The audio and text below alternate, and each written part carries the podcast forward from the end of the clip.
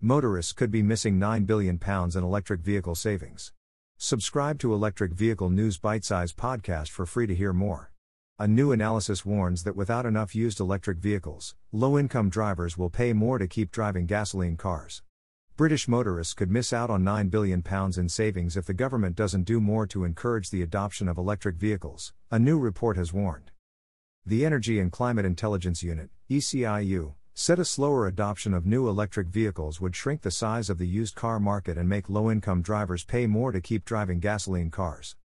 The nonprofit estimates that if the government sticks to the recommended level of zero-emission vehicle (Z E V) regulations, two point one million fewer used small and medium electric vehicles will be sold by twenty thirty-three, compared with a scenario in which ministers adopt the car industry's high electric vehicle sales projections. The Z E V directive will force manufacturers to increase the proportion of new cars and vans they sell in the U K that are zero-emission, mainly pure electric vehicals.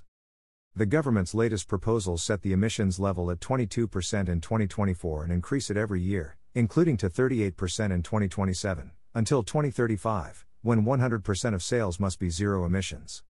An analysis by the issue of the Outlook of the Society of Motor Manufacturers and Traders, which represents automakers, suggests that under a scenario of high adoption of electric vehicles, their market share will reach thirty-four percent in twenty twenty-four and sixty percent in twenty twenty-seven. The organization found that used small and medium-sized electric cars could save owners between five hundred pounds and eight hundred pounds a year in running costs compared to petrol cars. This has led to a calculation that a reduction in the number of second-hand E Vs available will cost U K motorists around nine billion pounds in savings by twenty forty-three. E C I U transport analyst Colin Walker said, "Even with record-high electricity costs driven up by the gas crisis, E Vs are still around three times cheaper to run than their petrol equivalents." But with eighty-two percent of car sales in the U K being second-hand, this market is critical if many more families across the U K are going to be able to access these savings. If government policy on new E Vs goes slow, the growth of the second-hand electric vehicle market will be held back, potentially consigning families to more expensive motoring. The issue argues that if the U K adopts a stricter Z E V directive than the E U, manufacturers could choose to sell more of their electric vehicle stock in the U K.